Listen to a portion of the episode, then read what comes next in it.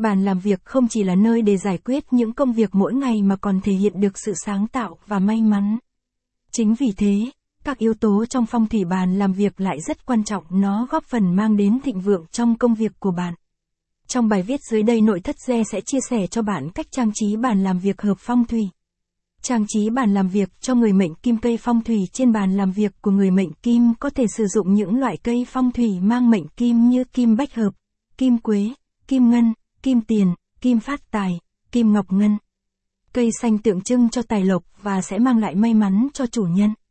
Khi chọn cây phong thủy cho bàn làm việc, gia chủ nên chọn những loại cây dễ sống, có chiều cao vừa phải, cân đối với bàn làm việc để đảm bảo hài hòa về mặt thẩm mỹ.